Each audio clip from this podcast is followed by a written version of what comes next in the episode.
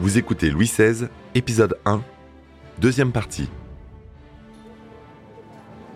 L'organisation sociale qui régissait le système politique français du XIVe au XVIIIe siècle divisait la société en trois ordres le clergé, la noblesse et le tiers-état, c'est-à-dire les autres ou le reste de la population.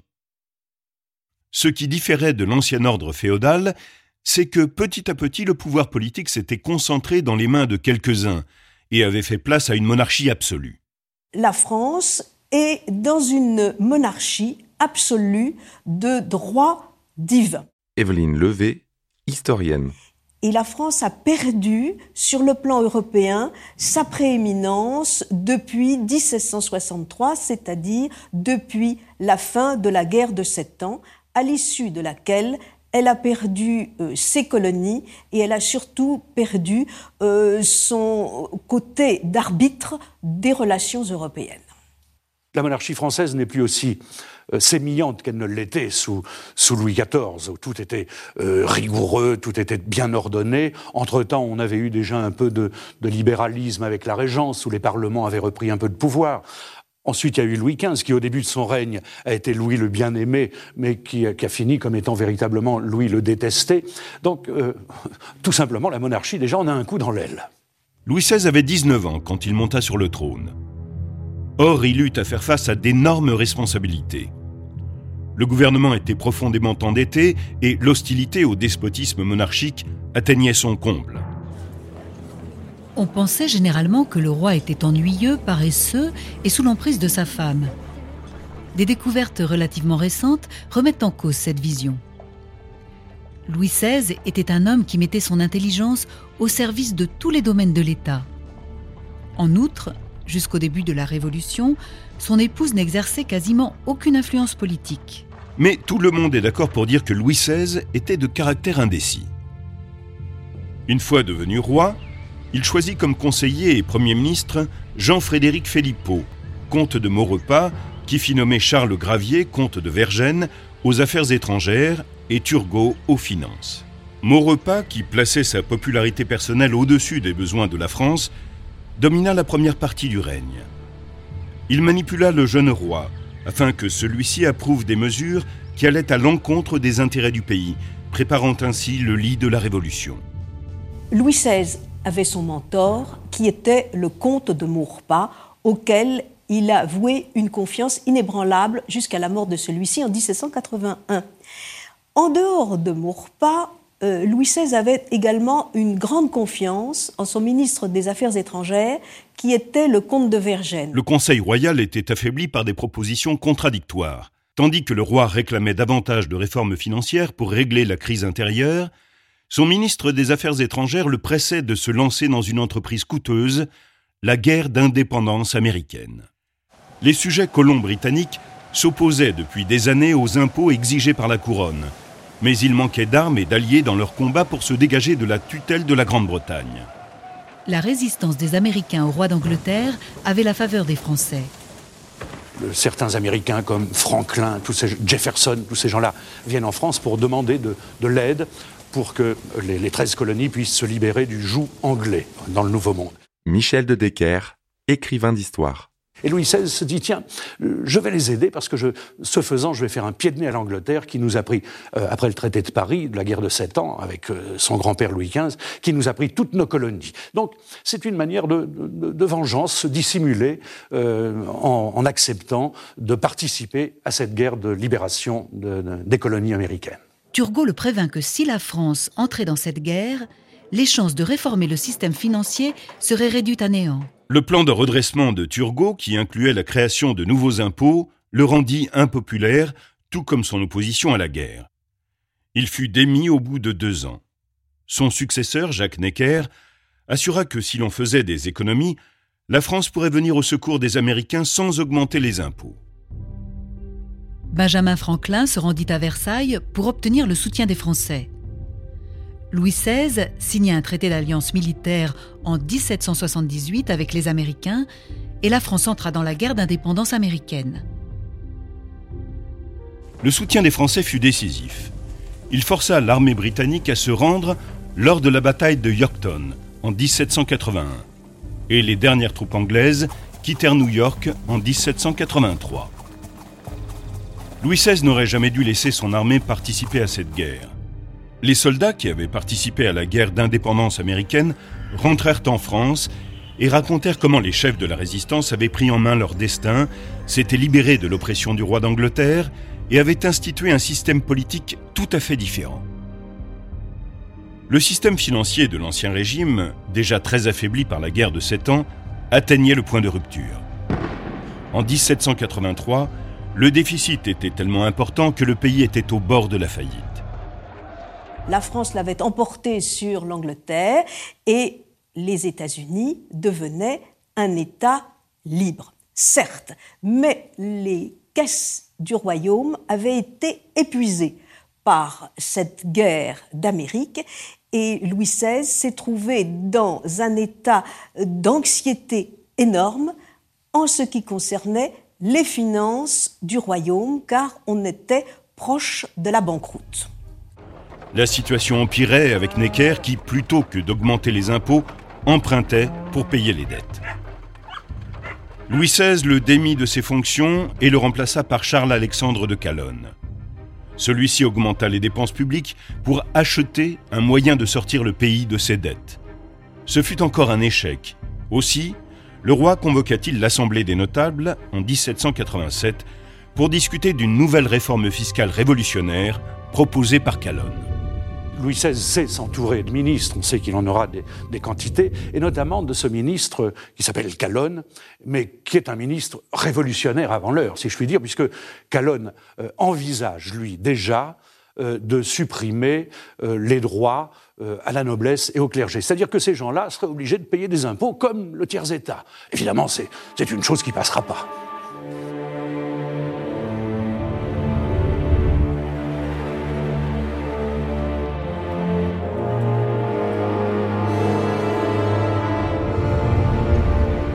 Durant cette décennie, Marie-Antoinette, reine de la famille Habsbourg, devint un bouc émissaire bien utile pour endosser tous les maux du royaume. Ces grossesses qui succédaient à dix années d'infertilité développèrent les rumeurs d'infidélité. Des pamphlets calomniateurs circulaient narrant les fresques qu'on lui attribuait avec ses nombreux amants. Parmi eux, il y avait même son beau-frère, le comte d'Artois. En réalité, Marie-Antoinette était d'un tempérament plutôt chaste. Elle appréciait d'avoir des admirateurs et d'être courtisée, mais repoussait les entreprises de véritable séduction. En avance sur son temps, elle abandonna l'habitude de porter un épais maquillage et de se poudrer outrageusement le visage. Le penchant de la reine pour un mode de vie plus simple et plus retiré alimenta aussi la controverse à cette époque. Le hameau de la reine, avec sa ferme, sa laiterie et son moulin, furent construits comme un refuge à l'écart du style de vie bien réglé de la cour. C'était une retraite rustique, conçue pour évoquer un village de paysans et située dans une partie reculée des jardins du Trianon, à l'intérieur du parc de Versailles. Depuis des années, les fermes modèles étaient très à la mode dans l'aristocratie. Mais le moment était très mal choisi. Les dépenses de la reine étaient mises en question et il est vrai qu'elle n'avait pas notablement diminué malgré les difficultés financières que connaissait le royaume. Après la guerre d'indépendance américaine, alors que les finances étaient au plus bas, le roi et la reine possédaient déjà les résidences royales de Compiègne, Fontainebleau, Choisy, La Muette et Marly. Et ils achetèrent Rambouillet cette année-là, puis Saint-Cloud l'année suivante. L'acquisition de Saint-Cloud au nom de la reine ne fit qu'ajouter à son impopularité grandissante les souverains savaient-ils à quel point le prix du pain augmentait? Pour contrer la désapprobation grandissante, Louise Vigée-Lebrun reçut la commande de portrait officiel de la reine. Les précédents avaient été critiqués car ils étaient trop ordinaires. Celui-ci mettait en valeur son rôle maternel. Malheureusement, la petite Sophie mourut pendant sa réalisation et dut être effacée du tableau. les campagnes contre la reine commencèrent à produire leur effet. Les troubles politiques grandissant, le ressentiment public se concentra sur elle. Pour la première fois, elle fut reçue très fraîchement dans Paris. La mort de Maurepas en 1781 marqua le début du règne personnel de Louis XVI. Sa décision de ne pas avoir de nouveau Premier ministre allait avoir de graves conséquences. En fait, les souffrances des Français et la menace de banqueroute ne pouvaient être plus longtemps ignorées. Et il était tout simplement impossible d'attendre que passe la crise financière en préservant un système dépassé de privilèges aristocratiques. Le roi ne voulait pas abandonner son pouvoir absolu, et il avait besoin que l'aristocratie prenne sa part du fardeau des impôts. Il espérait qu'en s'en remettant à l'Assemblée nationale, il pourrait court-circuiter le Parlement et faire approuver sa nouvelle législation. Il y a des réformes structurelles qui sont absolument indispensables pour assurer l'avenir. Jacques-Charles Gaffiot, président de l'association Louis XVI. Réformes structurelles, euh, par exemple, l'égalité fiscale. Cette fois, le roi était résolu. Il misait tout son capital politique sur le succès de cette dernière proposition. Un nouvel impôt qu'on a appelé la subvention territoriale, cet impôt était intéressant dans la mesure où il, voulait être un impôt égalitaire. C'était un impôt sur les terres, qu'elles soient roturières, nobles ou appartenant au clergé. Quand l'Assemblée de notables se réunit en janvier 1787, le roi, à travers son nouveau ministre des Finances, Charles-Alexandre de Calonne, présenta les chiffres du déficit et introduisit un groupe de réformes, parmi lesquelles une taxe sur la terre et une taxe sur les propriétés des nobles et du clergé. Les notables, qui n'avaient jamais réellement été au courant de la situation financière, furent choqués et pensèrent que Calonne était le seul à blâmer. Les réformes furent presque unanimement repoussées. Jusque-là, la monarchie avait contrôlé la politique fiscale à sa manière, en secret, de façon hiérarchique, sans que la population n'ait un regard sur les comptes ou l'établissement d'impôts. Quand la nouvelle se répandit que la nation était aux prises avec un déficit ingérable, se créa l'image d'une institution en faillite et corrompue sous bien des aspects. Il décide de convoquer les États généraux, c'est-à-dire de faire élire des députés venant de toute la France jusqu'à Versailles pour montrer dans quel état se trouve véritablement le royaume. Louis XVI, qui avait soutenu très sincèrement le programme de réforme de Calonne, vécut son refus par les notables et le Parlement comme un échec personnel il ne se remit jamais de cette expérience démoralisante. On pense même que le rejet de ces propositions provoqua en lui un changement si profond qu'on peut parler de deux Louis, celui d'avant février 1787 et celui d'après. Il renonça aux longues parties de chasse et aux grandes quantités de nourriture et de boissons qu'il engloutissait auparavant. De nombreux historiens voient les mois qui suivirent comme le début d'une période de dépression. Le roi étant atteint psychologiquement, la reine Marie-Antoinette entra dans l'arène politique. Quand Joseph II apprit que sa sœur pouvait enfin exercer son influence, il lui envoya des instructions pour qu'elle favorise les intérêts de l'Autriche. Mais il était trop tard. La reine, qui avait à présent passé plus d'années à Versailles qu'à Vienne, était dégagée de l'emprise familiale. Elle avait construit sa propre famille et les souffrances qu'elle avait endurées durant toutes ces années lui avaient donné un courage et une maturité qu'on ne lui connaissait pas auparavant. Calomnie, scandale, infortune et erreur avaient entamé le pouvoir de la monarchie. La convocation des États généraux indiquait clairement à quel point elle était devenue faible. La France avait atteint un tournant dangereux. Après 14 ans de règne, le régime est en phase terminale. Le roi n'a pas d'autre choix que de promettre une réunion des États généraux. Cette concession symbolise sa défaite. C'est précisément la suspension de ce corps législatif qui définissait l'Ancien Régime. Ils avaient été abandonnés par Louis XIV en 1614 et les rois Bourbons avaient pendant 175 ans affirmé qu'ils possédaient l'autorité absolue, ce qui éliminait toute nécessité de convoquer les États généraux. Si Louis XVI fit cette promesse, c'est qu'il ne pouvait que constater que la monarchie était en train de perdre cette autorité absolue. La Révolution française allait éclater douze mois plus tard. Mais comment est né ce changement soudain dans la conscience collective des Français? 8 août 1788. La réunion inaugurale des États généraux est officiellement annoncée par le roi celui-ci détient toujours l'autorité qui lui permet d'influencer le scrutin.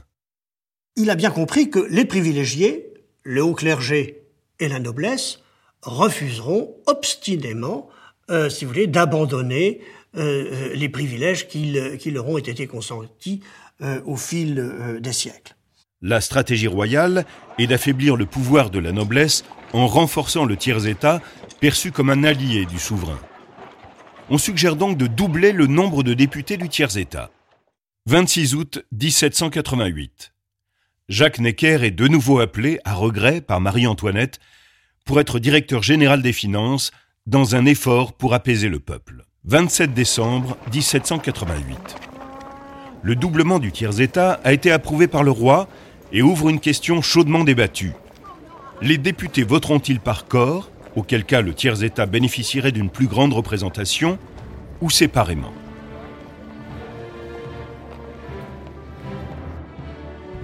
Janvier 1789.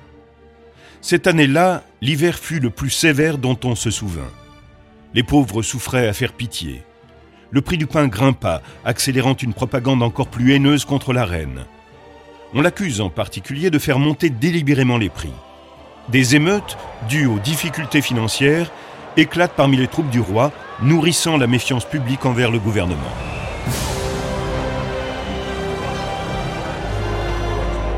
un des conseillers du roi, qui est Malzerbe, dit à ce moment-là à Louis XVI, Sire, donnez une constitution au royaume avant que vous n'y soyez obligé. Evelyne Levé, historienne. Louis XVI n'a pas écouté Malzerbe, il s'en est suivi la réunion des États généraux et les États généraux se sont proclamés assemblée constituante, c'est-à-dire une assemblée qui devait donner une constitution à la France. 4 mai 1789. La procession d'ouverture des États généraux royaux traverse Versailles d'une église à l'autre. Mais les réactions de la population marquent la diminution du respect accordé à la famille royale.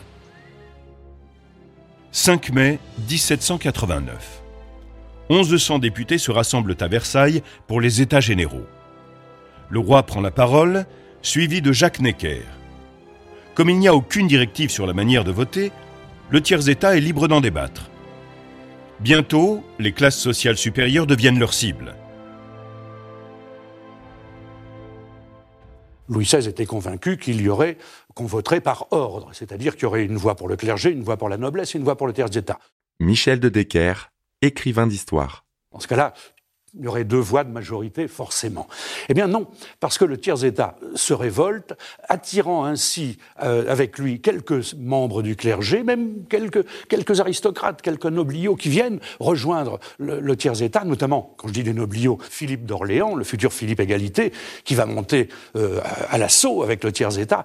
Donc c'est un petit peu la panique, parce qu'on réclame maintenant le vote par tête de pipe et non plus par ordre. Dans le même temps, Louis XVI est préoccupé par des sujets douloureux. En mai, le dauphin était mourant. 4 juin, Louis-Joseph meurt.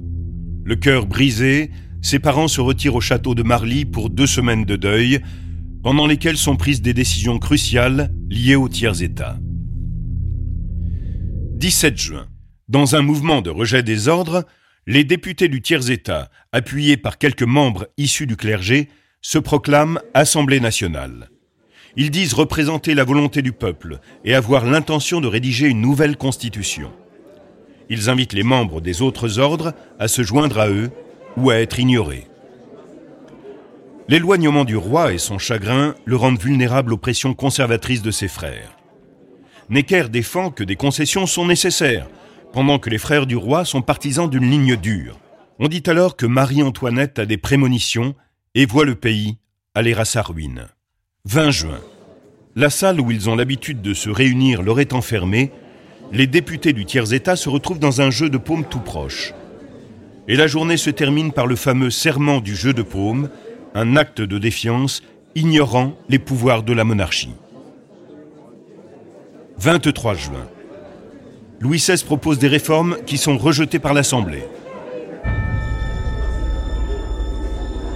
2 juillet. Le roi capitule et ordonne aux ordres de la noblesse et du clergé de se joindre au tiers-État. Le même jour, il envoie les troupes royales à Paris. Il désire simplement rétablir l'ordre, mais la rumeur se répand à travers la ville qu'il a l'intention de dissoudre l'Assemblée. 11 juillet. Necker, qui maintient qu'il faut se rapprocher du peuple, est destitué une seconde fois et remplacé par le très conservateur baron de Breteuil. À ce moment, le roi a nommé et démis plus de directeurs des finances que l'on peut en compter. 12 juillet. La démission de Necker est prise pour un outrage public. La population entre en ébullition à la suite de ce conflit politique qui ébranle le régime. 13 juillet. À Paris, les troupes royales doivent répondre à un incident mineur, et les événements tournent à la violence, ce qui nuit encore davantage à la réputation du roi. Le bruit court que les soldats ont délibérément attaqué la population. La loi de la rue est prête à occuper le terrain. 14 juillet. La population prend d'assaut la prison de la Bastille, symbole de l'oppression. Elle s'empare des armes et de la poudre pour se protéger contre le gouvernement. Louis XVI est allé à la chasse le, jour du 14 juillet, si bien que sur son petit carnet de bord, quand on le lit, on voit rien à la date du 14 juillet. Bon, il est vrai que dans la nuit, un de ses officiers, qui est Monsieur de la Rochefoucauld-Liancourt, se précipite, euh, demande à ce qu'on réveille le roi et lui explique que, ben, ma foi, c'est Paris est à feu et à sang et qu'on a pris la Bastille. Et le roi lui dit, c'est une émeute. Et on connaît la réplique de la Rochefoucauld-Liancourt qui dit, non, sire, c'est une révolution.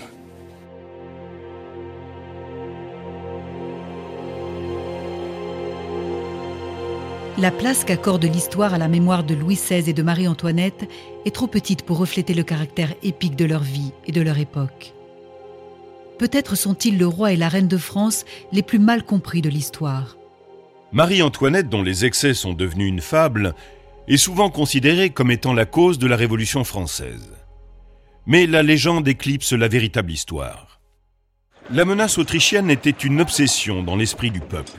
La méfiance envers l'ancien régime et le ressentiment grandissant, la reine néo-autrichienne devint une cible facile pour le peuple en colère.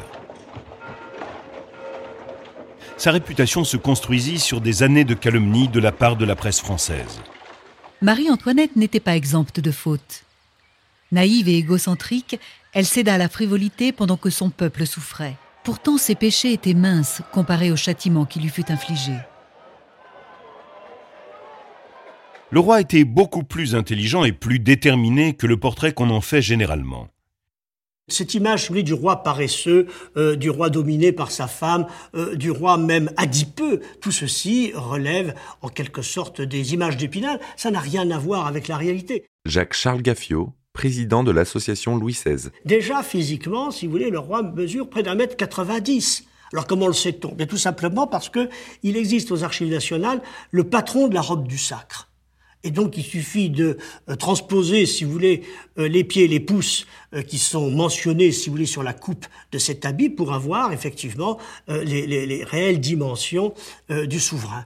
Si l'on en croit les récits, Louis XVI était aimable, sensible et intelligent. Il prenait très au sérieux les vœux solennels qu'il avait prononcés devant Dieu et son pays d'être un bon roi. Il était dévoué à son destin et à sa reine. Il semblait un homme bien meilleur que Louis XIV ou Louis XV. Et pourtant son règne a marqué la fin de la monarchie. Pourquoi? Les causes des désordres politiques qui éclatèrent en 1789 étaient bien anciennes. La responsabilité évidente des précédents Valois et Bourbon est souvent négligée. Mais finalement, c'est le caractère conventionnel de Louis XVI et son absence de décision pour envisager et mettre en œuvre une solution qui ont été considérés comme la cause de la chute de la royauté. Le roi voulait opérer des changements dans l'ancien système, mais il ne pensait qu'à l'abolition des privilèges. Ses visions conservatrices l'empêchaient d'envisager une autre politique. Son incapacité à choisir un Premier ministre est l'origine de la plupart de ses problèmes. Sans réforme financière ni administrative, la France se retrouva en pleine révolution. Un déficit désastreux, les idéaux des Lumières renforcés par la déclaration d'indépendance des États-Unis et la vague d'hostilité envers la famille royale sont les facteurs qui, une fois combinés, abolirent la tradition française de la règle absolue. L'érosion de l'autorité royale mena à des querelles de factions et finalement à l'effondrement d'institutions qui avaient régulé la vie de la nation depuis huit siècles. Dans les mois qui suivirent la démolition de la Bastille, l'inefficacité du roi et l'impopularité de la reine sapèrent la monarchie en tant qu'institution. Les tentatives pour étouffer la révolution échouèrent. Le renversement de rôle entre le roi et la reine, qui débuta dans les derniers jours de l'Ancien Régime, se poursuivit à travers le tumulte de la Révolution. Louis XVI devint alors le roi dont se souvient l'histoire, hébété, dépendant, vacillant. Et la reine de France prit de plus en plus de pouvoir, d'abord dans un effort pour restaurer la monarchie, puis dans une tentative désespérée pour sauver sa famille. Au cours de notre prochain épisode consacré à Louis XVI et à la Révolution française, nous assisterons à la fin de la monarchie et à celle du couple royal, après que ce dernier n'ait saisi l'ampleur de la situation que trop tard. La tentative de fuite ne les mènera pas plus loin que Varennes, et la suite des événements ne tournera pas à l'avantage du roi, ni à celui de la reine.